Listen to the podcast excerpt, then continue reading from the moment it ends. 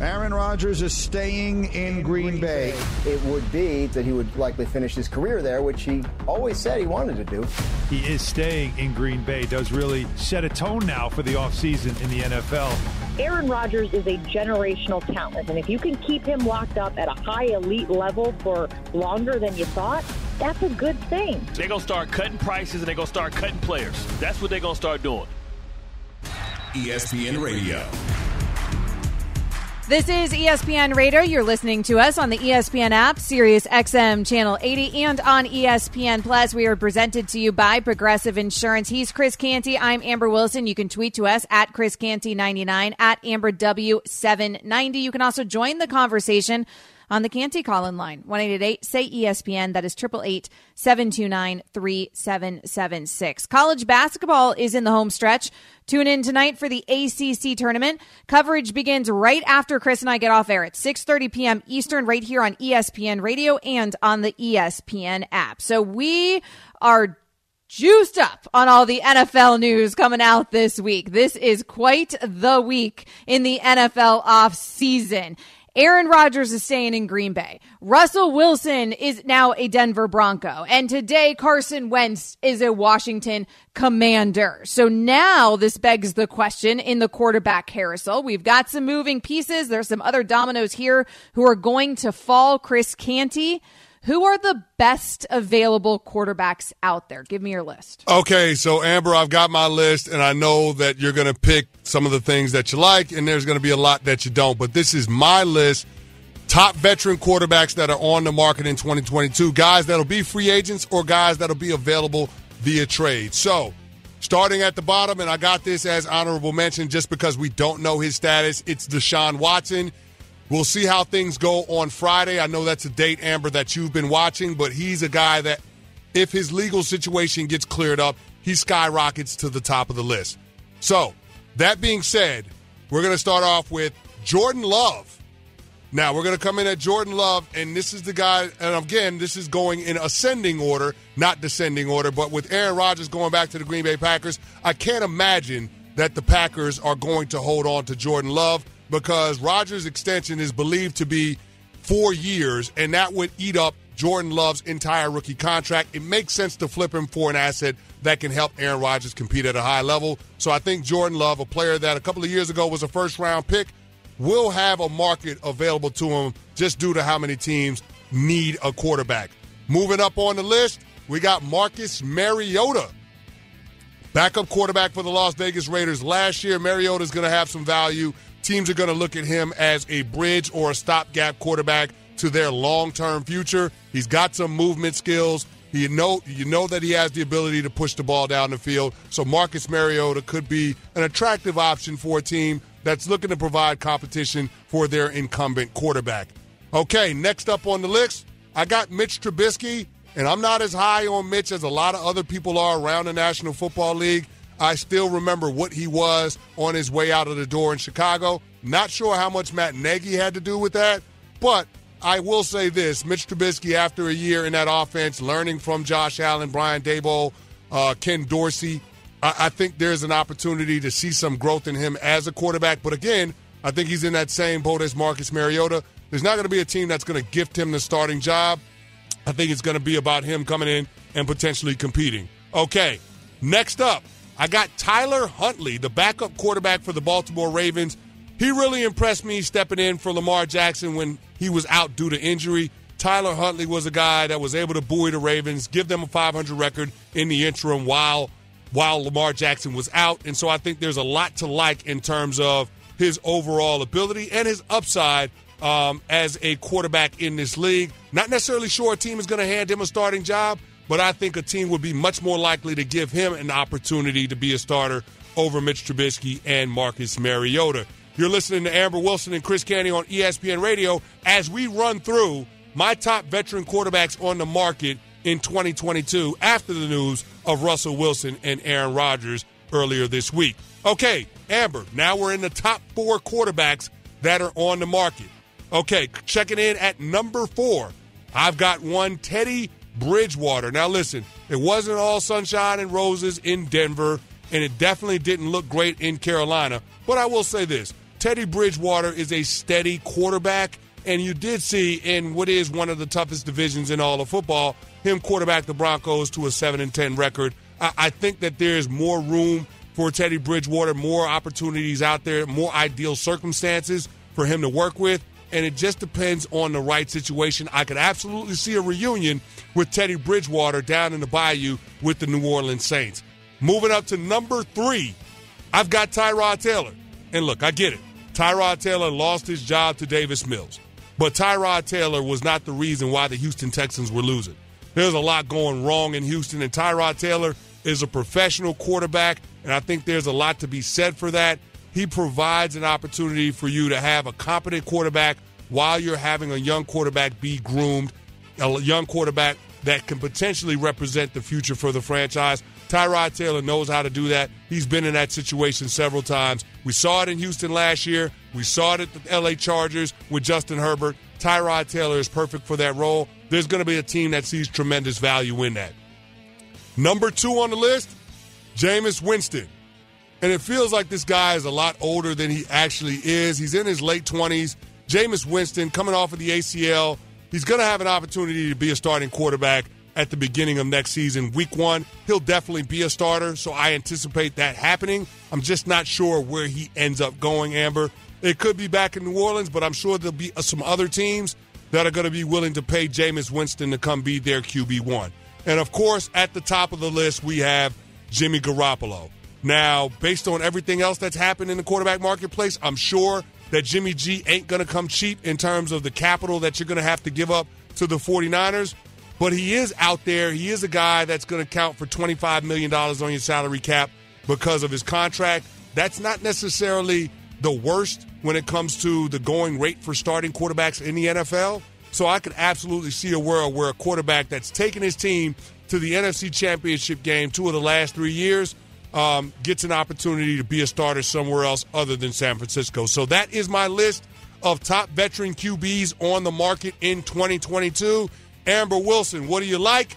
Where do you think I'm crazy? Go. All right, so there's some things to unpack here. Deshaun Watson, if we're just talking quarterback availability, we don't really know if he's available. He would obviously be at the top of this list if, in fact, he was available. We're going to learn a lot more on Friday. His case is being presented to a grand jury. That is not good news typically for Deshaun Watson, statistically speaking. We'll have plenty more on that on this show tomorrow. But if Deshaun Watson is out there, he's obviously the best quarterback on this list. I have no problem with you having Jimmy Garoppolo at this top of this list and Jameis Winston right behind him. That's probably exactly how I would structure this list as well.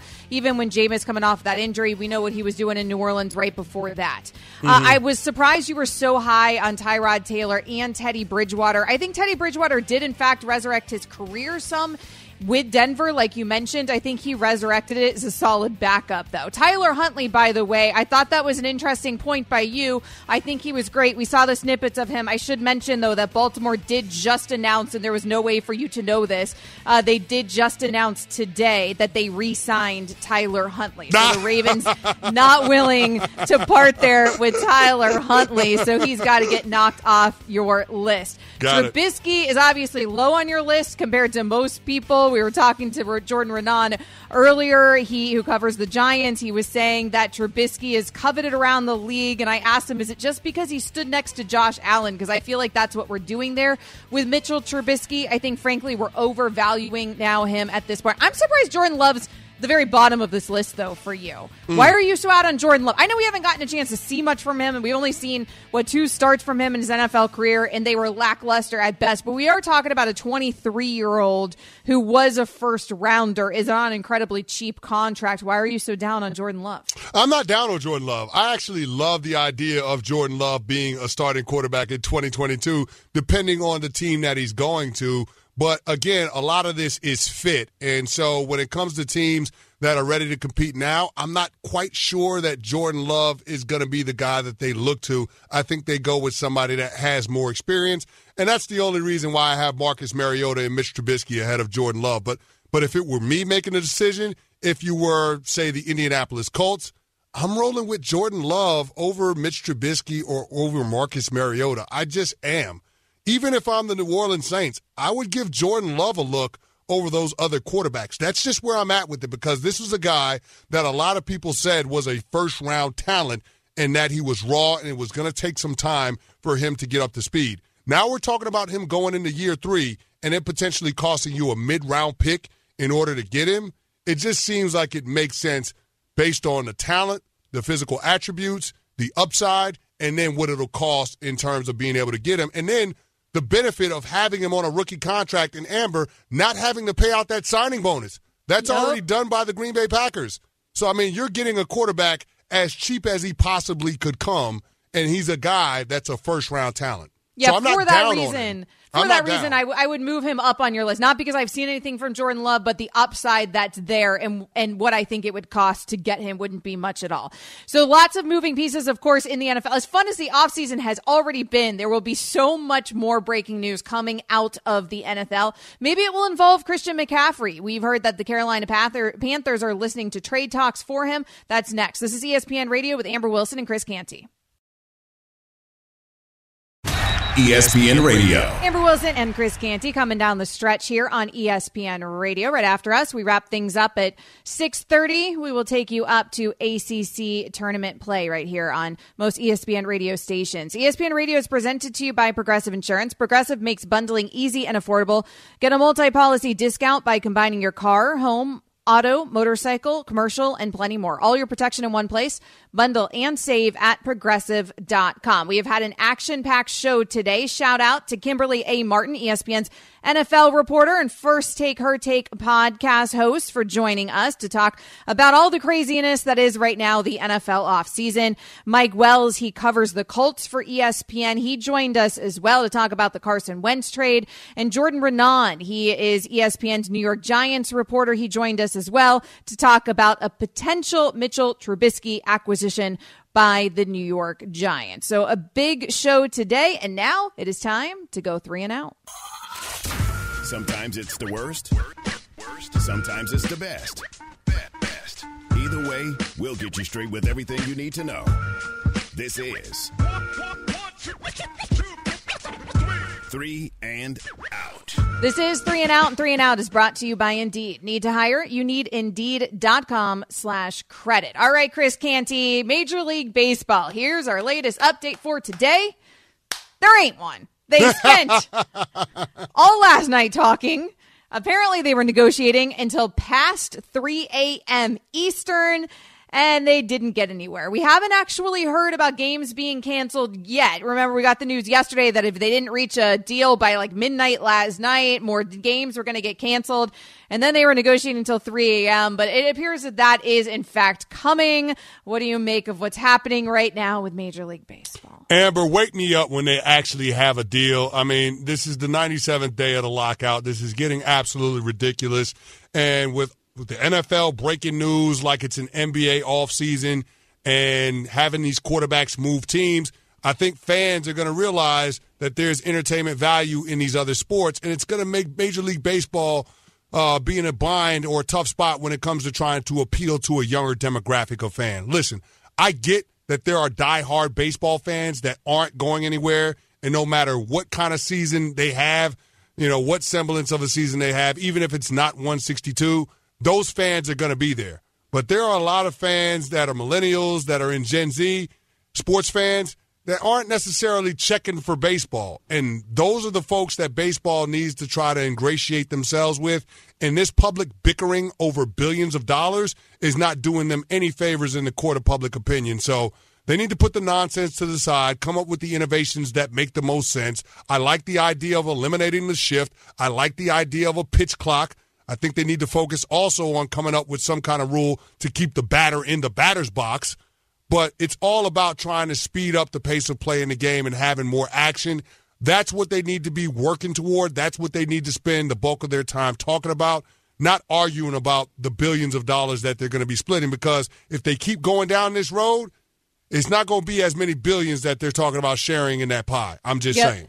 That, what they're spending the bulk of their time talking about is money, because that's where th- this all boils down to. Let's be honest, and that's where they've been far apart. Jeff Passan is reporting that his sources are saying that they did actually make progress last night in those talks, and that apparently the players' uh, union had requested to meet again, reconvene discussions as of today. So, in, in doing so, they have right now at least punted on canceling more regular season games in baseball. We will see how this goes moving forward. I'm sure we'll have another update for you tomorrow. Well, we will tell you nothing has, uh, no deal has been reached. Carolina Panthers, they're trying to reach a deal, uh, reportedly for Christian McCaffrey. They are listening to trade offers for Christian McCaffrey. Uh, it was just a few years ago that he had reached the thousand mark, right, in, in both rushing and receiving. And since then, he has played in 10 of 33 games due to injury. That's kind of how it goes at that position. Chris Canty, are you surprised they're looking at trade offers potentially for Christian McCaffrey? No, because the best years of Christian McCaffrey are behind him, not in front of him. And when you look at the price tag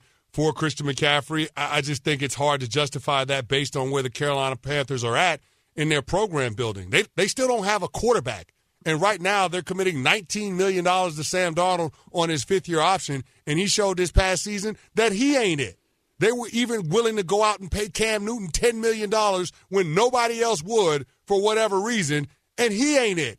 So the Carolina Panthers are throwing around a lot of money on their salary cap, and they still don't have an answer for the most important position in all of team sports. So it does make the running back Christian McCaffrey more expendable. If they can get any assets in return for him, then they should absolutely move him. Now there there does become the question of who's now the new face of that franchise but they can do without Christian McCaffrey because, quite frankly, they spent more time without him last year than with him. He's only 25 years old. He's got four years remaining on his contract. But like Chris said, he's expensive, and that's what this boils down to. I just realized I don't think you had Cam Newton on your list of available quarterbacks. Uh, he's ending up anywhere. we can move it along to the next story. Bellarmine, he, they won the Atlantic Sun Championship, but they're not going to play in the NCAA tournament. What? Because apparently, in their second year as a D1 school, it takes actually four years to transition to a D1. I was today years old when I learned that. So even though they won their conference tournament, they can't play in the big dance here, Chris Canty. Yeah, Amber, I'm not on board with this. Whatever rule they have in place, it just doesn't make sense. If you're going to allow them to compete in their conference tournament and they win it, they should absolutely have the opportunity to go to the big dance. Why even let them play if they can't advance to the NCAA tournament? Like, isn't that the whole point of it? Like, you want to have them play, win it, give them a participation trophy, and have the runner up in the big dance? That makes zero sense to me. But you're right. I was 38 years old when I found out that that was the rule, too. Makes uh, no credit sense. to them for winning a conference tournament title during their second season as a D1 program. An impressive accomplishment by the Knights. Coming up next, college basketball Clemson at Va Tech. The ACC tournament is underway.